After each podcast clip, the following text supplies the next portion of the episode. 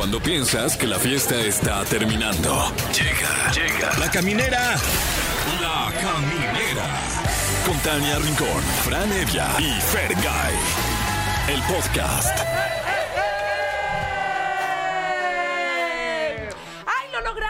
Ya estamos arrancando una semana más. Bienvenidos, yo soy Tania Rincón y aquí comienza La Caminera. ¿Qué tal? Un gusto saludarles completamente en vivo. Son las 7 con 11 de la tarde, noche ya. Ya, Ya, ya, Yo soy- ya, dice yo soy que ya. Fran Evia. ¿Qué tal? Yo soy Fergay y saludo a toda la gente que nos está escuchando alrededor de toda la República, aquí en la. Ciudad de México, Celaya, Comitán, Durango, Mazatlán, Monterrey, Oaxaca, Piedras Negras, Tampico y también nos están escuchando allá en Tehuacán. Ay, ustedes decían, saludos. ¿nos están escuchando en Tehuacán? Sí, es la Sí. respuesta. Sí. Y para saber que sí nos están escuchando, pues comuníquense al 55 51 66 38 49 o terminación 50. Bueno. Y tenemos temazo del día, Fran. Claro que sí, que, que este sí es tema, ¿eh? ¿Cuál es el negocio más dejo que Wow. se te ha ocurrido? ¿Qué tal El esa? más tonto. No, ¿Qué nivel No, de el negocio más autocensurarte? dejo. Dejo. Wow. No, sí, eh, o sea, tipo de producción en vivo gasolineras completamente, a ¿eh? domicilio, este, marca Javi Noble. Ah, ga- gasolinera VIP, ¿no? Exacto. Eh, las chanclas de pasto sintético, ¿no? Unas que estuvieron ahí en Shark Tank. Ay, ese sí me Ay, gusta. a mí también, la neta. yo, yo no tengo jardín. Oiga, no, no me quiera negar la experiencia de salirme de a pisar sintético pastito. no, de es que me salgo ahí al camellón y el vecino, aquí no, aquí no se puede mear, dice. up. Y es que, ¿por qué tenemos esta pregunta? Porque vendrá con nosotros Osvaldo, mejor conocido como Oso Traba, que es un eh, pues importante influencer, tiene uno de los podcasts más eh, seguidos aquí en nuestro país y además él es el nuevo tiburón de Shark Tank México. Así es, va a estar con nosotros platicando pues de muchas cosas. Y también queremos que ustedes nos platiquen y nos marquen aquí a los teléfonos en cabina para que llamen y se ganen algunos de los premios que tenemos. Por ejemplo, tenemos pase doble para ver a Post Malone. Post ¿Qué, Malone. qué tal va a estar el concierto, Fran? No, Ya, ya- para no dejar pasar la pregunta. Es que en serio, en serio ya me convencí. Ya, Ya. me convencí. Vi ahí su Tiny Desk y está Está que posado de. No, no, este está muy padre. Está muy padre. Está como todo en vivo. Casi digo, lo dice, algo casi horrible. lo dice. Eh, sí. También pase doble para Lagos, que es un dueto venezolano de pop. Pase doble para que vayan ustedes a ver a la gusana ciega. ¡Guau! Oye, saludos a los de la ¡Eso! gusana. Y también pase doble para que vayan a ver a Fran, que es un cantante mexicano de música pop. Así es, temas que puede escuchar usted aquí a través de la muy especial programación de Exa FM. Oigan, y hay que decir que hoy es el Día de los Abuelos y los abuelas. Ah. Felicidades Ay, a todos los abuelos y a las mucho, abuelas. Sí, Sí. son lo máximo. Sí, felicidades a mi mamá, que es una abuela increíble. Sí, también felicidades a los míos que son abuelos de pocas nueces. Sí, Claro. que estuviste además con tus papás Sí. este fin de semana. Y qué ternura el video que subiste ahí con Amelia y tu papá bailando. Es que Amelia y mi papá son uno mismo. Se llevan cañón, Sí, se sí, ven, sí, sí, sí. Se quieren Claro. Ay, ¿sabes qué? Quiero ir ahorita otra vez a la piedad, darle un Ah, abrazo a mi sé, papá. Sí. Ah, felicidades a la señora Teresita que nos escucha en este momento allá en Tlalnepantla, Estado de México. Felicidades Eso, también. felicidades también. A todos. Oigan, y también Alfonso Herrera, que cumple 40 años y es el único RBD que fue rebelde y no se unió a la gira. Y...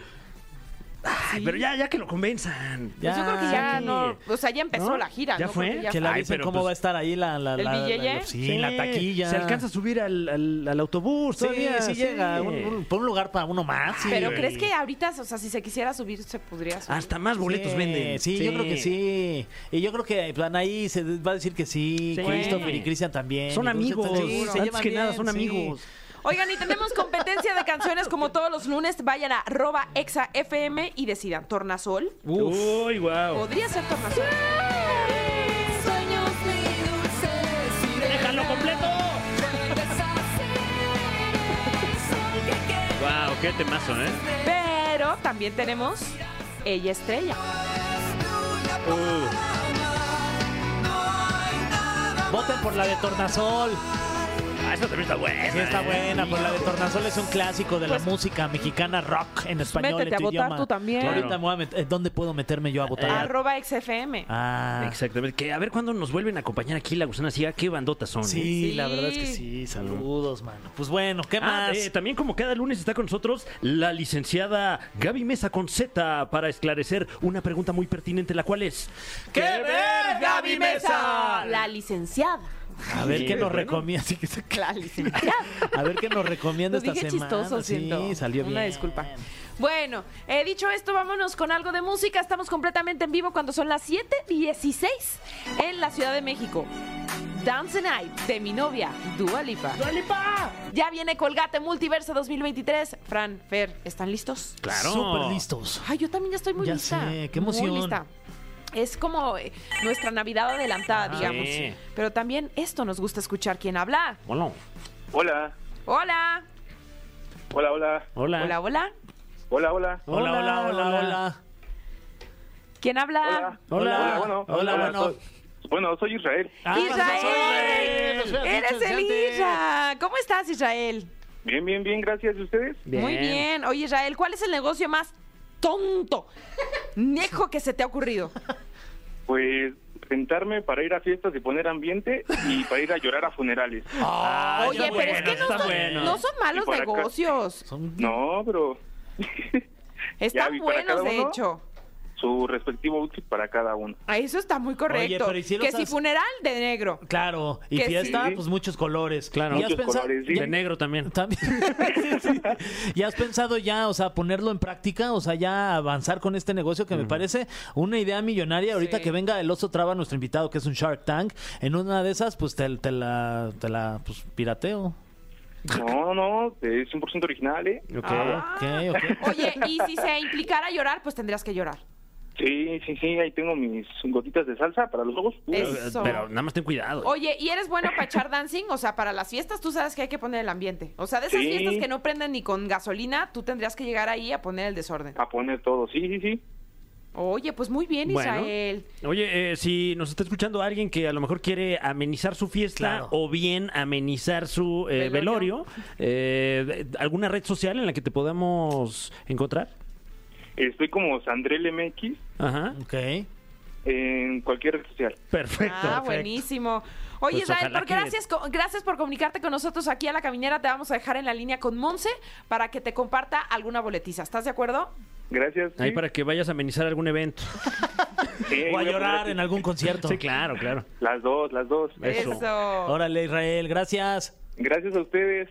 Bye. Muy- Pues vamos con musiquita aquí en Ah, Exa no, y esa ya ya me regresamos la con sé. nuestro invitado. Ya me la sé. Esta es de María Daniela y su sonido láser. Sí. Que Se ya llama. vinieron. Ay, sí, se llama Ya me la sé. No, ya me la sé. Ya, ya me Ya la me la sé. te estoy ya, diciendo. ya, está buena. ¿eh? ya me la A ver sé. si ya me la sé. Bueno, y después de esta rolita nos vamos a poner muy empresariales y nos vamos a poner, pues digamos que nuestro lado más... eh, ¿qué voy a Vendedor. No, Vendedor. vamos acá a hacer negocios. Biznero. Sí. ¿Ya tienen Este, alguna propuesta ya. emprendedora que Ah, quisieran claro, poner sobre la una, ¿eh? mesa Sí, por si algún tiburón de pronto saliera? Yo, fíjate que yo traía unas chanclas de Este- pasto sintético. No venías preparado, pero No, sí. Aquí dice. Y es que está con nosotros eh, este personaje que, que ahorita les vamos a platicar, que nos va a platicar justamente de la octava temporada de Shark Tank. Él es inversionista, empresario tecnológico, conferencista, escritor, business podcaster y creo que su versión de youtuber podcaster es la más famosa. Sí, está con nosotros Osvaldo Oso Traba. Bienvenido. Gracias, gracias por la invitación. Muy ¿Cómo te va? Mucho Feliz gusto. de estar aquí en la cabina de EXA. Oye, es un gran privilegio. ¿eh? Sí, y en la caminera, además. ¿Cómo te da tiempo de tantas cosas? Eh, ¿Quieres la versión corta o la larga? La que te guste más. La verdad es que... Oye, eh, me porté bien desde Sí, Sí, palabras eh, limpias. te ahí- ahí estuvo cerca, sí. Entendí para qué soy bueno. Ok. Y cuando entiendes para qué, se- para qué eres bueno y tienes ciertos sistemas y disciplina, entonces puedes deshacerte de las cosas en las que no eres tan bueno. Mm. Y cuando entiendes en lo que eres bueno y haces eso, entonces puedes lograr muchas cosas. Ahora, para eso tienes que tener como ciertos sistemas. Uno, para no hacer las cosas que no suman y las cosas que sí suman, pero no eres tan bueno tú o no disfrutas tanto, bueno, armar. Delegarlas. Delegar o automatizar. No todo se tiene que delegar en gente. Hoy ya tenemos mucha tecnología eh, que pues, se puede aprovechar. Entonces, la corta es que aprendí para qué soy bueno y hago lo que importa. Mira. Y, pero eres bueno para muchas cosas porque desde escritor, pero el podcast, pero una escuela, educación, a- o sea, Sí. muchas cosas. Sí, eh, eh, una de esas cosas en las que aprendí para qué soy bueno es como ser más creativo. Yo nunca creí que iba a ser creativo. Yo soy ingeniero industrial, soy financiero, Números. MBA, números, toda mi vida, banquero. Eh, me, me entrenaron como que para creerme o contarme la historia de que yo era cuadrado, pragmático y me las sabía todas. Y, y eso me hizo perder 20 años. Sí, de mucho aprendizaje, pero de mucho darme con la pared de lograr cosas y no sentir nada y no, no sentir esa realización. Y hoy creo que cuando entendí que soy alguien más desordenado, más creativo, eh, un poquito más arriesgado y menos estructurado, eh, me salen mejor las cosas. Es cuando mejor me ha ido en la parte personal, en la parte financiera, en la parte profesional y es a lo que me dedico y a, crear nuevos proyectos, a rodearme de gente mejor que yo que me ayuda a hacerlos realidad y todo alineado a una misma, digamos, misión que descubrí que tengo, ¿no? Oye, Oso, ¿cuánto tiempo ya llevas con tu podcast? Que, que, por cierto, yo, yo la neta es que sí lo escucho. Todas las semanas te, te estoy ahí escuchando. Bueno, a ti y a los que oigan cracks. y además es de los más escuchados en, en México, en las plataformas. Está dentro Sí, de los no, más... no es un podcast masivo, ciertamente hay podcasts muchísimo más escuchados. Pero más de comedia. Este es un podcast que escucha la gente que me encanta que lo escuche.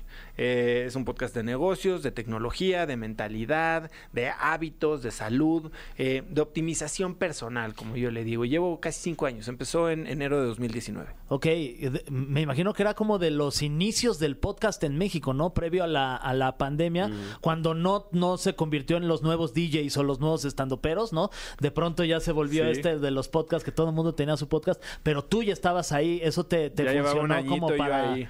Ya eso te funcionó, me imagino, como para también, pues darle este seguimiento y esta posición en donde lo tienes Ciertamente actualmente, ¿no? creo que agarré la ola en el último momento en el que ya había algunos podcasts. Yo la primera vez que escuché la palabra podcast fue por ahí en 2006 cuando vivía en California y uno de mis amigos brasileños tenía algo que se llama un podcast y en ese entonces un podcast solo lo podías hacer si lo descargabas a tu a tu iPod. ¿no? Claro, con unos Pues, links así gigantescos. Ahora ya mi todo podcast, es mucho por más fácil, Spotify, RSS y demás.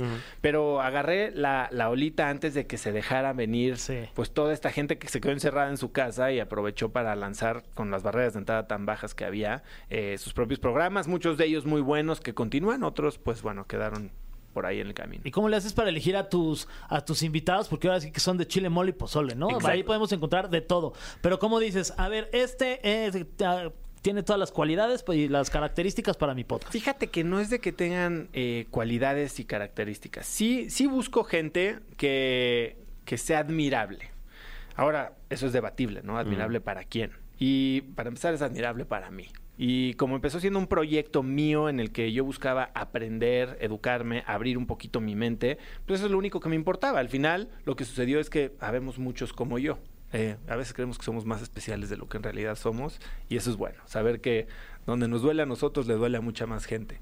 Y, y entonces yo lo que busco es que mis pláticas, que terminan siendo de entre hora y media, dos horas, dos horas y media, sean pláticas honestas en las que no tengo yo una agenda de empujar un tema o, un o- o sacar una coyuntura, sino verdaderamente hacerle las preguntas personales, curiosas que tengo yo. Entonces, si un día tengo temas en mi mente y en mi casa de paternidad, pues invito a una coach de paternidad. Si tengo temas de sueño, invito a un especialista de sueño. Si quiero saber mejor de inversiones, invito a los fund managers de los fondos más importantes de Latinoamérica. Si quiero saber más de cómo armar equipos de alto, rendimiento, invito a los empresarios que están construyendo unicornios.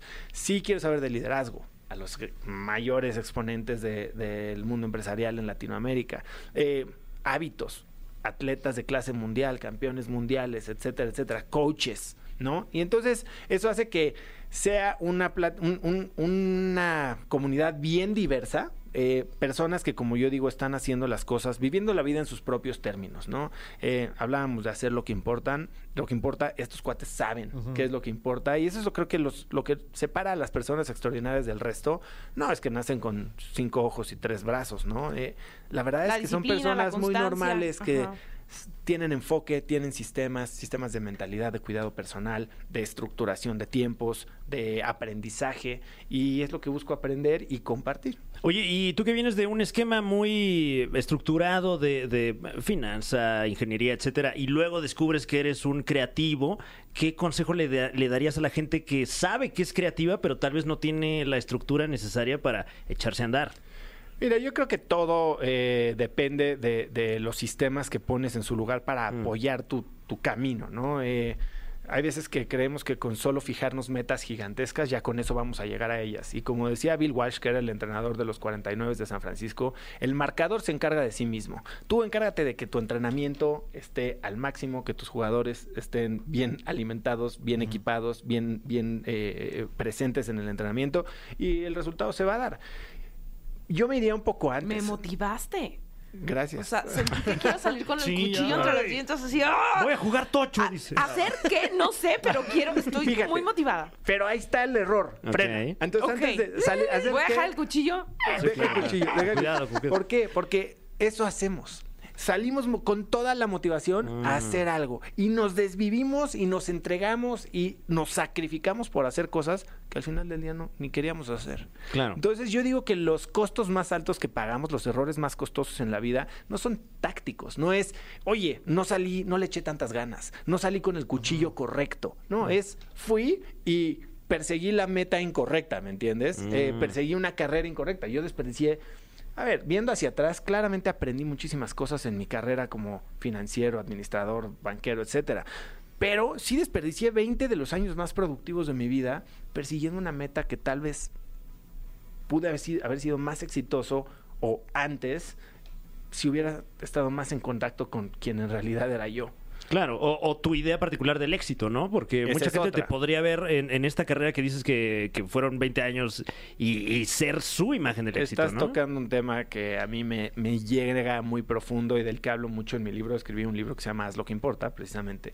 En el que hablo de eso, ¿no? Eh, eh, digo, nos hacen e- elegir carreras cuando tenemos 17 años, no tenemos ni idea ni de cómo nos llamamos. Y eso define muchas veces nuestra vida entera, ¿no? Porque para muchos de nosotros hay un costo hundido que ya no podemos o no nos atrevemos a, a Y desperdiciar. mucho la presión familiar, ¿no? De que, Total. Ay, Jaimito, es que tú eres tan bueno como dentista. Deberías ser dentista. Quiero estar en el radio. No, hombre, esos se mueren de hambre. Sí. Quiero ser youtuber, no, hombre. Quiero ser actor, no, no, no, no. no. El teatro, olvídalo. Y te das cuenta que 20 años después, o sea, hay youtubers de 15 años que están haciendo mucha más lana que sus papás, ¿no? Y es cosa de, de entender y sí, todo lo que hagas hay que hacerlo con, con enfoque, ¿no? Con disciplina, con sistemas, con, con verdadera intención. Hacer las cosas a medias yo creo que en ningún momento falta. ¿no? Oye, si pudiera regresar es- el tiempo, estos 20 años atrás, que ya sabiendo todo lo que sabes, ¿qué elegirías de- para que fuera tu camino de vida en ese momento? Fíjate que es difícil y trato de no hacerme esas, esas preguntas porque creo que lo único que generan es estrés. ¿no? Ya sé, no puedes pero es que cambiar qué el rico el pasado. estrés. El pasado, ¿sabes cuándo se cambia? El pasado se cambia ahorita en el presente. Ok. O sea, tú puedes resignificar todo lo que te pasó y darle un, un significado de utilidad hoy, en vez de decir hubiera. Pues ya no, no- el hubiera no se puede, mano. Ya, ya estuvo. Ahora, ¿qué le vas a sacar a esa experiencia? Y hay experiencias, como dice Steve Jobs, ¿no? Hacia atrás puedes conectar todos los puntos si quieres. A ver, yo cuando tenía 17 años salía en comerciales. Y sí, pues, o sea, estaba yo ahí chambeándole. Confiesa, ¿de qué eran los comerciales? Uy, hice de, de... ¿Te acuerdas de Danonino, Yo soy el enano? Claro. Pues yo soy el enano. No es cierto, ¿cómo Ay, crees? claro. Wow. ¿Y ahora cuánto mides? Disculpa. Eh, ¿Por Danonino? Ahí les pasamos a los de Sí, aquí sí, de San lo- puro Danone, Danone les pasamos la cuenta. Este, mido 1.88. Wow. No, entonces ah, voy corriendo al súper. No, pero no es una Y soy mención. Amelia, esto. ya llevo los anoninos. Guau. Entonces, bueno, muchas de estas cosas y después a lo largo de mi vida como emprendedor resulté ser como el vocero, ¿no? Y entonces salía en aquí en, en- en Grupo Imagen y en MBS y era el que hacía las rutinas de ejercicio en el programa de la mañana o el, el postre saludable hecho de aguacate que nadie se comía. Ahí estaba yo cocinando en la tele y hoy al final del día que mucho de mi trabajo es estar enfrente de una cámara a través de mi empresa de educación o de las conferencias que doy o incluso de Shark Tank, pues eso en ese momento parecía pues medio patada de ahogado, sin sentido. Claro, no pero fue tu entrenamiento. llegando- Que no te Sí, llevaba a no ningún lado. ningún lugar. Y hoy- Aparentemente. Y hoy, pues puedo ver que me dio no solo muchas tablas, sino que también muchísimos contactos eh, Mm. que hoy vuelvo a, a- a encontrar en este nuevo, nuestra nueva fase de mi, de mi carrera. Y hacer Es conexión. increíble. Sí.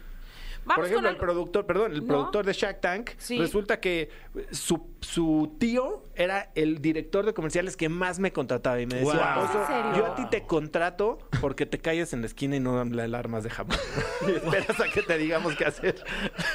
pues claro, yo no era una diva, yo no era un Claro. actor, yo, yo, era, yo iba a la universidad y iba ahí porque me pagaban. Y ahora llegas a Shark Tank. ¿Dónde está mi? Danonino. ¿Dónde está mi Danonino? Yo ¿Dónde está pedí danonino Danonino? congelado, señores, de y mis fresa. M&M's azules. Oye, ¿y de dónde el apodo de oso? Desde que nací. Mi papá le dice oso y yo nací osito. Ah, Ah. oso, bebé. Oses, no. Ah. Ah. Bueno, vamos con, con Malamor de Ezio Oliva y ya regresamos porque seguimos platicando con Oso Traba aquí en La Caminera. El cofre de preguntas súper trascendentales en la caminera. Ya estamos de vuelta en la caminera, estamos completamente en vivo, son las 8 con 10 de la noche, nos acompaña ni más ni menos que Osvaldo Oso Traba. ¡Ah! Eh, que por ahí nos enteramos que, que andas corriendo, andas corriendo. Estoy corriendo. Tras la Ahí. chuleta. Muy bien. La chuleta siempre, es así. Pero ahora voy a correr aquí con Tania Chicago. Sí, Perfecto. vamos a Chicago.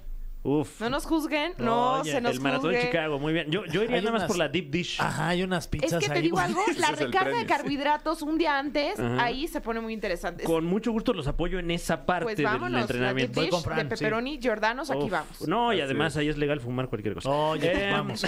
tenemos tema del día hoy y, y bueno, este cofre de preguntas súper trascendentales también es temático. Eh, Oso Traba, ¿cuál es el negocio más pendejo que se te ha ocurrido? Ay, yo creo que hay varios. Fíjate que no, no se me ocurrió a mí. No era, no era yo el, el idea guy, ¿no? Pero como que... Le seguiste ahí la... Le seguía yo y me asocié eh, en 2009 eh, con una idea brillante que era hacer un sitio de descuentos. ¿Se acuerdan de 2009 Ok, los sitios sí, de ¿Cómo los descuentos? era otro México. Era sitio de cupones. Cupones, antes de que hubiera, antes de que hubiera eh, Cliconero, antes Mm. de que hubiera Groupon en México, nosotros empezamos una cosa que se llamaba Voz Urbano.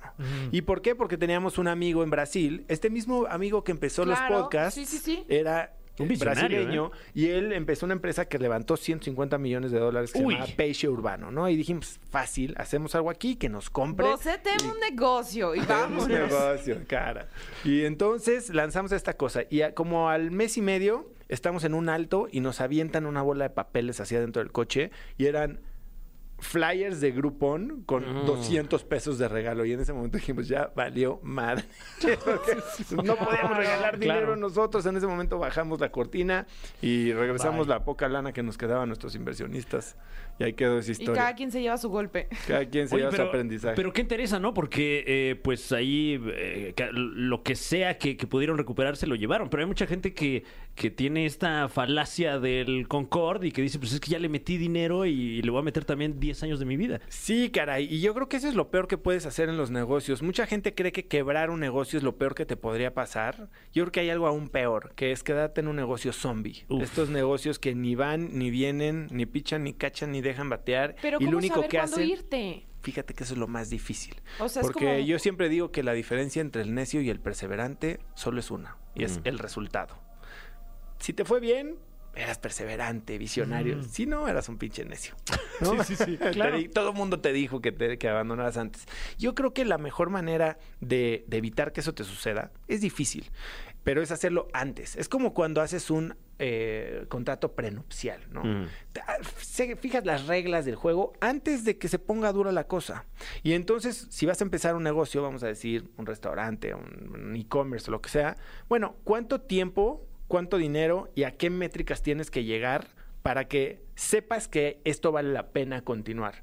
Y ser extremadamente frío y objetivo a la hora de que llegas a este checkpoint, decir, no le estoy armando, o sí le estoy armando, o hay algo que me indica El que a pesar de de, que tiburón.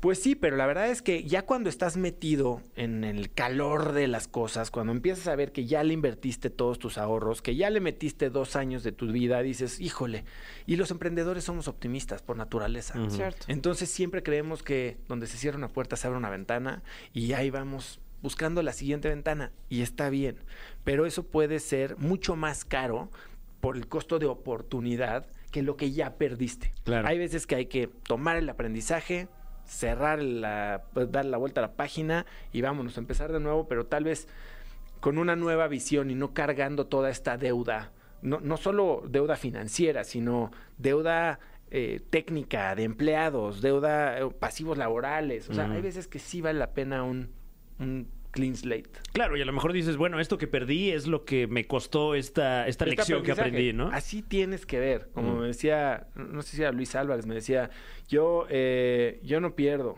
yo o gano o aprendo. Eso. Muy bien. Muy bien. Siguiente pregunta para el oso, aquí en la caminera. ¿Cuál ha sido tu momento favorito ahí en Shark Tank? El que más hayas disfrutado. Ya sea Ah, mira, eh, pasaron cosas. A ver, yo era Shark, yo era rookie, ¿no? Bueno, soy rookie esta temporada y somos eh, cuatro nuevos Sharks con cinco Sharks viejos. Y, y la verdad es que cuando llegas a este set y eres yo en mi panel, era el único de los nuevos, ¿no? Estaba con Marcus, que pues ya lleva seis temporadas, con Lichi, que estaba en su segunda temporada, Ale Ríos en su tercera y a Mauri también, creo que en su tercera. Pues yo era el novatón, ¿no? Y entonces de repente en un, en un deal que ya salió, empiezo yo como que a, a querer aprender. Yo, yo soy inversionista y yo soy emprendedor y yo llevo levantando lana de inversionistas profesionales pues 10 años. Y entonces yo veo todo el tipo de preguntas que me hacen y sé que son con el afán de conocer la oportunidad, de entender el negocio y saber si es un buen deal o no. Pues yo llegué igual a hacer muchas preguntas y me empiezan a callar y a callar y a que, oye, está haciendo muchas preguntas. ¿Aquí qué somos? ¿Somos encuestadores o somos, somos sharks? No. ¿no? Y este, y en una de esas como que yo quería aprender más del negocio, un negocio que me llamaba la atención y estos pues con su olfato y su experiencia, vámonos, me madrugan y me sacan el deal de abajo de las piernas, ¿sabes? Y ahí sí me ardí. Este, la verdad, me ardí porque aparte me echaron un montón. ¿Y de qué era el, el pitch, el producto que te estaban este, este pitch creo que era una, una empresa que con unas camionetitas arreglaban bicis a domicilio. Ok. Y la verdad lo traían muy bien armado. Yo tengo tres bicis en mi garage ahí sentadas con llantas ponchadas. y Wow, claro, está bueno porque Claro. es. eh, no, no jala mi bici, tráiganos su bici, pues ¿cómo le hago, Sí, no? sí. Mm. Y este, entonces me quitaron ese deal y al día siguiente llegó otro deal que me gustó mucho y, Y se en Camerinos no le dijiste, no se pasen de lanza, no, lo dije ahí en este, Ah, ¿sí? al aire. Hasta aventé mi libreta y hice coraje un poco. Pero bueno, fuera, fuera de cámaras seguimos siendo cuates todos y es parte, parte del show. Pero al día siguiente como que vi que estaba volviendo a pasar. Y vi que ya andaban ahí confabulando Mm. Lichi y Marcus para quitarme otro deal, uno de unos cereales saludables Mm. para niños que no tienen que están increíbles, que se llama Groovies. Y dije, esto no me la van a volver a hacer. Y entonces ahora sí saqué el colmillo y hice equipo con Ale Ríos y con Amauri. Y nos Ah, quedamos ese deal. Y, este, y, y sí, sí me, sí me inflé. Siguiente pregunta. ¿Cuál es el invitado o invitada de tu podcast con quien te la pasaste muy bien? Solo tienes que elegir uno. me la pasé muy bien. ¿Sabes qué? Este, seguramente lo conocen. Me la pasé bien, pero no porque fue un podcast divertido. Es alguien a quien admiro por su comedia, que es eh, Pilinga. Ah, saludos a Ay, es guau, brillante. claro, claro, justo Pilinga es brillante. Pilinga, mi queridísimo Pepe, porque aparte de que yo admiro la comedia que hacían y Jaime Duende es de las cosas más entrañables de mi juventud. Patrimonio cultural de la humanidad. Sí, que, eh, pero también Facundo. fue una entrevista muy sentida porque pues me contó de una enfermedad que tiene, me contó de, de unos retos que estaba eh, enfrentando él en ese momento de una forma súper abierta, súper honesta y vulnerable y me fascinó esa entrevista. Sí, Ay, le mandamos saludos un saludo porque además es el mejor papá del mundo. El Sí. tipazo. Sí. Sí, muy talentoso. Muy. Sí. Alright, tenemos acá otra pregunta súper trascendental para Osotrava. Dice, ¿qué le recomendarías a alguien que quiere comenzar a invertir y se siente muy dejo? Fíjate, entonces que no invierta todavía. Ah, Sí, invierte en lo que conozcas. Eh, hay tanta gente que quiere hacer lana rápido. Pues ve ahorita lo que está pasando con todos los NFTs. Estaba Sí, viendo claro. yo un video. Eso ya murió, ¿verdad? los- Confírmenos que No, ya pero desde murió. que salió. ¿Qué, qué vamos a hacer con nuestro muerto. changuito? Con su chango que, que valía 400 mil dólares y ahora vale Sí. 50, ¿no? Y hoy estaba oyendo que muchas celebridades como Paris Hilton están tratando de demandar a Sotheby's, Toma. a la casa de Ah, subastas, claro, claro. porque habían comprado changos en, eh, a través de ellos, ¿no? Y como que ahora están afirmando o diciendo que Sotheby's participó en un- el fraude, ¿no? En este Ole. Ponzi scheme. Yo no sé si, o sea, bueno, si los NFTs como arte ya murieron, definitivamente murió el hype. Yo creo que la tecnología del NFT, el non-fungible token eh, basado en, en blockchain, va a ser muy útil tal vez en formas más aburridas como la tokenización de inmuebles de- o de acciones o un- muchas aplicaciones que hay más. Los changos no sé si si Claro, van a regresar, claro. sinceramente, pero yo sí le diría a la gente que antes de poner su lana en juego, se eduquen. Y hay muchas maneras de educarse. Hay desde blogs, hay cursos, hay eh, eh, carreras. Hay muchas personas en redes sociales que de una forma sensata, honesta y sin empujarte a darles tu dinero, Claro. eh, te, te enseñan los fundamentales de las inversiones. Esa podría Eh, ser a lo mejor una, una red flag, ¿no? Que te digan, oye, Total. ya, ya, deposítame Bueno, ya. A todos los sharks nos abren cuentas falsas y lo primero que hacen es Pedir empezar a pedir dinero. lana. Nosotros Ok. no pedimos lana en Instagram, nunca lo haríamos. O sea, ¿no? recomendarías Entonces, meternos un curso con, con Carlos Muñoz, por ejemplo, más. Sí, y pagarlo por adelantado, por cualquier cosa. Fer, ya, ya, es una guasa que me aparte me la dictó el productor, oye. Pero eso sí se quedó con cara de sí, va a No, aparte es súper o sea, es muy educado, los Sí, claro, pero bueno. No lo va a hacer. edúquense, edúquense. Sí, bueno, ok. Edúquense para que al final del día tienen que acordarse que las decisiones de inversión van a ser suyas, el que va a perder su lana eres tú y no vas a poderle echar la culpa a nadie más. Exacto. Y no hay lana fácil, ¿eh? O sea, flores de la abundancia, este... Ah, ¿no? Ay, me voy a tener que Sí, salir bueno, de mi este, que, que fácil se va, tal vez. Nada más.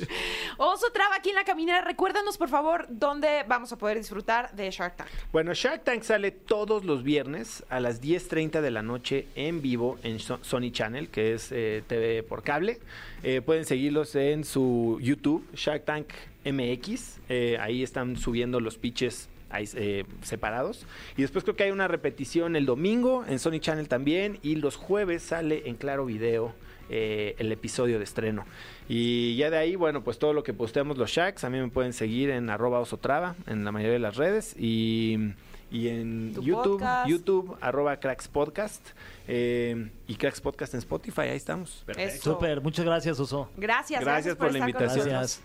Vamos a escuchar Baby Hello de Raúl Alejandro y Bizarra. Sí, por eso como cada lunes nos preguntamos ¿Qué ver, Gaby Mesa? La licenciada. Licenciada, Bienvenida. qué gusto, como siempre. Gracias, amigos. Bienvenida. Gracias. Hoy vengo un poco perturbada porque Ay. acabo Ay. de terminar de ver la película Sound of Freedom. El sonido de la libertad. Sonido de libertad. Que dio La mucho de qué hablar en Estados Unidos. Ha dado demasiado de qué hablar. Creo que la primera polémica que comenzó a verse como en redes sociales y nos pasó a quienes hablamos de cine en, en, en los medios digitales como en YouTube, en TikTok, en Twitter. Es que cuando se estrenó la película en Estados Unidos, que ya tiene como mes y medio más o menos, Sí. se estrenó un fin de semana. Y como que hubo una ola de personas, y creo que el, el más crucificado en ese sentido fue Javier Ibarreche, porque pues tiene muchos, 10 millones de seguidores en TikTok. Y como que empezó esta ola de personas que demandaban el por qué los creadores de contenido de cine no estábamos hablando de Sound of Freedom. Y la realidad, aunque parezca broma, es que mucha gente no sabía que esa película existía. O sea, de pronto te enteras de películas muy grandes, muy hollywoodenses, muy mainstream, años antes, ¿no? Un, por ejemplo, Charlie la fábrica de chocolates. Tenemos un año y medio sabiendo que se está produciendo, que la van a hacer, que llega en diciembre. Sí. Pero como esta película al final viene una productora más pequeña que es Angel Studios, Que es la productora de Eduardo Verástegui, ¿o no? Mm, no necesariamente, según yo, es de Eduardo Verástegui. O sea, sí están colaborando, pero es una, una productora la que logró. Como que al principio era de Fox, la película tenía los, dere- los derechos, las tenía Fox, pero cuando sucede la compra de Disney a Fox, o sea, cuando Mickey Mouse compra Fox y ya no existe Fox, sino que es 20 Studios, descartan varias películas en las que sí decían que le van a invertir o no le van a invertir. Y Sí, una bueno, no está que- muy Disney, que digamos, el, el argumento. Claro, ya no entraba como que en el tipo de películas que ellos querían distribuir. Entonces se queda sin productora y encuentran en Angel Studios un lugar donde distribuir esta película, ¿no? Que han sido bien inteligentes en Estados Unidos porque han hecho un modelo jamás antes visto que ha funcionado muy bien, que es el Paid eh, Forward, Fa- paid, algo parecido. Que básicamente lo que es es que por ejemplo, tú, Tania, puedes pagar 100 boletos de cine para esta película, pero tú no los vas a usar. Tú los dejas ahí, en la taquilla, por así decirlo, para que la gente pueda ir y utilizarlos. Gente que no tiene, o sea, de escasos recursos o que no tiene, pues, la facilidad de comprar un boleto de cine. Y con la posibilidad, Para que se vea la película. Exacto. La intención absoluta es que el mensaje llegue a más gente. Bueno, le valió a Eduardo Verástegui que Donald Trump saliera a decir que era el próximo presidente de México. Es que ahí es donde está como lo... lo- la Lo- parte controversial viene Sí, de, dos lugares, ¿no? La parte en donde se empezó, mucha gente empezó a decir como que quienes no estaban hablando de la película en parte de la élite, cuando Sí, mucha gente que no ni idea están que censurando la película, no quieren que la veamos, no sé qué. Cuando Sí, la cuando realidad es que no tenía distribuidor. No, no había todavía O sea- quien le iba a traer a México y pues no, no se conocía el tema. Y el otro es como las personas que están detrás. Ahora, yo la verdad en este momento prefiero como mantenerme un poquito más alejada de la parte de lo que hay detrás. O sea, sí hay una contradicción de pronto como en, en que tienen eh, tintes religiosos la película, no así exageradamente, pero tiene sus eh, tintes religiosos. Y pues que se hagan un poco de oídos sordos y ojos ciegos de todas las cuestiones que hay de abuso en la iglesia católica, ¿no? O sea, que, que se conocen, que se saben, pero que ahí son completamente ignoradas, ¿no? El foco de la película, y para quienes no sepan de qué estamos hablando, habla de 100% el tráfico infantil.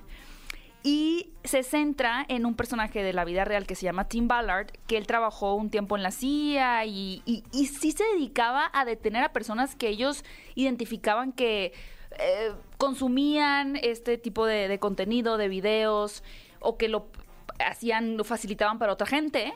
Pero como que en un punto se preguntó, bueno, pero ¿dónde están esos niños? O sea, ¿y dónde están esos niños que aparecen en estos videos? ¿Quién los tiene? Y a partir de eso como que él se engancha con esa necesidad de ayudarlos y viaja a Sudamérica a intentar desmantelar una Red. pues una red, ajá. Pero ya como bajo sus propios Con sus métodos. propios medios. Sí, pues con la experiencia que tenía y que también ahí entró una parte controversial que mucha gente es como no, porque Tim Ballard entorpeció, entorpeció muchos eh, redadas por él hacerlo como por como un John Wick por así decirlo, Claro. ¿no? Como Sí, por que- un mercenario por su lado, por su propia mano, Que haciendo fue justicia. finalmente un particular que dijo, pues yo voy a ir a hacer esto por mí. Sí, yo lo voy a hacer porque tengo la experiencia, sé cómo manejarme como un agente infiltrado e hizo conexiones con otras personas en Latinoamérica como para poder aportar a esto, ¿no? Ahora, fuera de todo eso, de que si el personaje es controversial, que si es una película de ultraderecha, que si tiene cosas conspiranoicas, que si la Iglesia Católica, el, el mensaje como tal, o sea, la esencia, el núcleo que es que la gente haga conciencia de la realidad que es el tráfico infantil, yo creo que es, o sea, como está por encima de eso, a mi parecer. Completamente. El día de hoy, que acabo de terminar de verla, porque creo que mucha gente sabe, ¿no? Que existe... eh, Y una red impresionante aquí en México. no, en México en el mundo. O sea, millones y Pero millones. y lamentablemente en millones. México vuelve a ser como de los sitios Este- es turísticos de pornografía infantil. Y, a nivel y- mundial. Y lo que es interesante que hace la película, eh, y son esas estrategias que han utilizado mucho, ¿no? Como por decir, por ejemplo, si tú formas parte, de, si donas a la UNICEF, yo tengo un caso, ¿no? Bueno, yo dono a UNICEF, tengo varios años donando, pero no es como que, ah, le estás donando a eh, 10 mil niños en el mundo. Es como, no, le estás donando a María de esta ciudad, de este De Ecuador. pueblo, en justo pensé Ecuador, de este pueblo en Ecuador y tal. Entonces, ah, ok. Y eso es lo que creo que hace la película, el tomar a dos niños protagónicos para poder sensibilizar más de un tema que claro que la gente se sensibiliza, pero al final a veces solo lo ven como cifras, ¿no? Como al año son traficados, vamos a decir, 5 millones de niños. Ok, dices, ay, es un montón, pero así le ves la cara a los niños. Claro. Dices, es que esto podría ser mi hijo. Creo que la película hace muy bien eso, el lograr llevar las cosas de lo general a lo particular y que genere mucha más empatía. Y digo, y habrá quienes se van a beneficiar de formas políticas con esto, pero habrá quienes se sensibilicen y busquen maneras de realmente aportar, ¿no? Porque ver una película no ayuda en nada. Creo que también Claro. eso es hacerse de, estar ahí tirando piedras en redes sociales a lo tonto, Sí, porque es Aquí como... poniendo mi granito con mi palomera y mis nachos. Pues no. Sí, no la película y luego sales y te duermes y qué hiciste, ¿no? Ah. O sea, por lo menos intentar ver cómo tú puedes ayudar desde tu trinchera, desde ayudar a niños en general, ni siquiera tienen que ser eh, como pues, desmantelar redes, ¿no? Pero ayudar a niños de otras maneras, ¿no? Claro. ¿Cuántas palomitas le podrías dar? Híjole. Mm, es que qué complicada película. Pero por lo menos tres sí. Ok. Por lo menos Porque tres, ok. logra su cometido en, en la cuestión audiencia. Ok. Sí. Y, que- y la verdad, digo, quiero aclarar que muchas películas no toco el tema como de de cómo la gente que está detrás y demás, y este sí ha sido un caso en particular por la cuestión política, ¿no? Pero sí prefiero en este momento como dejarlo de... Ahora. ¿llegará a México? ¿No Ya llegará? está. O sea, ya Llega este ya- fin de semana. O sea, ya este fin ya la podemos ver en cines. Ya la pueden ver ustedes en cines eh, este Oye, fin ¿qué- de semana y pues vamos a ver cómo le va también a la taquilla porque en Estados Unidos superó a películas como Sí, claro. Eh, Misión Imposible y Indiana Jones. Ole. Oye, ¿qué opinas de la actuación de Eduardo Verástegui, nuestro compatriota? Claro. No me gustó. ¿No? Ok, bueno. Siento que la actuación de Jim Caviezel es muy buena, así, muy buena. Es muy cómoda su ¿Divina, actuación. dirías? Divina, sí, sí, sí, celestial. Pero cuando aparece Eduardo Verástegui, como que incluso cambia el tono una cosa, hasta Mm. parece comercial de perfumes. O sea, no sé, pasa una cosa rara en ese momento que sale él. No actúa mal, pero tampoco su participación no es muy grande. Desde Es muchachitas, poco- me parece. que- Estefano. Como que sí, como que es novelesca. Es rara. Rompe Mm. un poco con el tono de. Pero Jim Caviezel lo hace muy, muy bien. Ole. Muy bien. Oye, y nos traes otra recomendación. Gran turismo de jugador a corredor. Totalmente opuesto, ¿no? También una biografía, pero eh, Gran Turismo es una película que es uno de esos nuevos comerciales que se usa ahora tener en el cine, ¿no? Porque Claro. como que la nueva ola, ya pasamos a los superhéroes y ahora es comerciales. Comerciales de Barbie, de Mattel, comerciales de Fleming Hot, comerciales de Nike, Bueno, de que, que los finalmente tenis. le están hablando a nosotros, que somos gente que eh, se crió viendo comerciales, Sí, básicamente. somos generación comercial. Entonces ahora Sí. todo es cómo se hizo esto, pero lo que están comercializando en este caso son dos cosas, diría yo. Eh, el juego de Gran Turismo, este videojuego de simulación de, de autos, y Nissan, o sea, el- la Oh. marca, porque se trata de un joven inglés que es muy bueno jugando Gran Turismo y Nissan lanza esta convocatoria en donde gamers van a hacer, eh, van a pasar por unas pruebas para que el que gane de esa audición eh, pueda formar parte de la escudería de Nissan Wow. y participar en una carrera junto con profesionales. Fíjate que yo- Es una historia real, esto sí sucedió. Le- leí justamente eh, el argumento de la peli y dije, qué gilipollez. Y luego vi que pasó y dije, no, bueno, pues el tonto soy yo. O sea, esto... Pero, y digo, eh, pero creo que nadie sabíamos de esta historia. Porque Exacto. tampoco no es una historia como, no sé, por ejemplo, Tonya Harding, ¿no? La patinadora que fue súper polémica y que es con Margot Robbie en la, en la película. Y es lo interesante porque siento que fueron bien inteligentes los de PlayStation y Sony de decir, bueno, pues esta historia casi nadie la conoce. E igual este eh, Mar- Mardenborough, su James Mardenborough, es el, es el, la persona de la vida real. Eh, Jan. Tampoco, Jan Mardenborough. No es como que se volvió súper famoso. O sea, no es Claro. como que, claro, todo el mundo lo conocemos. Pero dijeron, ¿cómo podemos explotar esta película para hacer una historia con todas las convenciones del género, de acción, de carreras emocionante y vender PlayStation, Gran Turismo, Pero lo y hicieron Nissan. muy bien. Y lo hicieron Yo muero bien. por verla. Es una película entretenida, es una película sumamente Y dominguera. además creo que tiene garantía. Tiene garantía. Ah, ¿trae Cinépolis. garantía? Ah, perfecto. Mira, mis amigos de Cinépolis. Muy bien. Se Viene, ga- garantizada, La gente viene en la calada. sala. es- Yo hace mucho tiempo no veía tanta gente en una sala de cine. Siento que es una película que la gente está buscando para sentirse Es bien. que, eh, no me dejas Exacto. mentir, justamente lo platicábamos allá como una fatiga de, de- Un poco. de las pelis que hemos visto los últimos 10 años y estas películas que están saliendo más como nostálgicas, como es una peli Las y ya. película ya. Uf. No le, no le pides nada. Es como quiero ir a saber que ya sé que el morro. Digo, no sé, spoiler, amigos, pues le va Claro. va- ah, ¿tiene va- spoiler el coche? Ah. Sí, porque es de carreras. No les puedo decir si gana o no gana, ni ta, ta, Mm. ta, pero sí puedo decir que pues es una historia motivacional y que. Y que es bien interesante porque creo que PlayStation también maneja esta idea, aunque no lo menciona como de, mira, jugar videojuegos no es tan malo para tus Claro, hijos, claro. porque pueden Exacto. llegar a lugares. Entonces como que también siembra la cosita ahí en los adultos de, pues Ahí está igual tu mi hijo no está No, tan al mal. contrario, ¿no? ya es un negocio millonario Claro. poner a tus hijos ahí a jugar y en una de esas hasta Oye, te sacan ahí de... pues sí, hay cómprame mi emprendimiento, cómprame mi emprendimiento, pa. Cómprame Sí, mi emprendimiento. Pero a nivel como neuronal o, o- o mental, me parece a mí bien interesante el cómo, eh, pensando en la historia real, una simulación, tu cerebro la pudo adaptar a la realidad. Claro. O sea, el que el personaje supiera cómo meter el freno y mover el volante y pues, tomar las curvas en una Sí, simulación. la destreza que adapta. O sea, que. Funcionó en la vida real, eso es brutal. Digo, también en los pilotos tenemos estos simuladores, ¿no? Sí. Que de Sí. vuelo. Es un poco parecido, ¿no? Entonces, pues, al final el cerebro sí interpreta esas señales como, pues, pongámoslas. Te genera habilidades, ¿no? Te que, que genera crees que no, habilidades. pero sí te pueden Yo por a eso no dejo el Mario Kart. Mm, Sí, muy bien. Bien hecho, Gaby. Sí, nada más. Tenemos sí. pendiente ese duelo, ¿eh, Gaby? O- ojalá Hay que- Ay, invítanos. Sí, Tengan Armando. miedo, amigos, porque sí me pongo ruda. Ay, Jesús Ay, de. Veracruz. Muy bien. Y se- su- sobre todo aprende uno a, a- a no aventar cáscaras de plátano a la calle. Porque No, pues tíralas por puede ser muy ah, peligroso. A mí sí Ah, no, bueno, hacia atrás, ¿no? aquí. Ah, Me las la dejo así, pero aparte en formitas. sí. Tenga cuidado, tenga cuidado usted, sí. Si usted ve una banana, un plátano, fue, fue Gaby. Mesa. Oye, ¿y cuántas palomitas?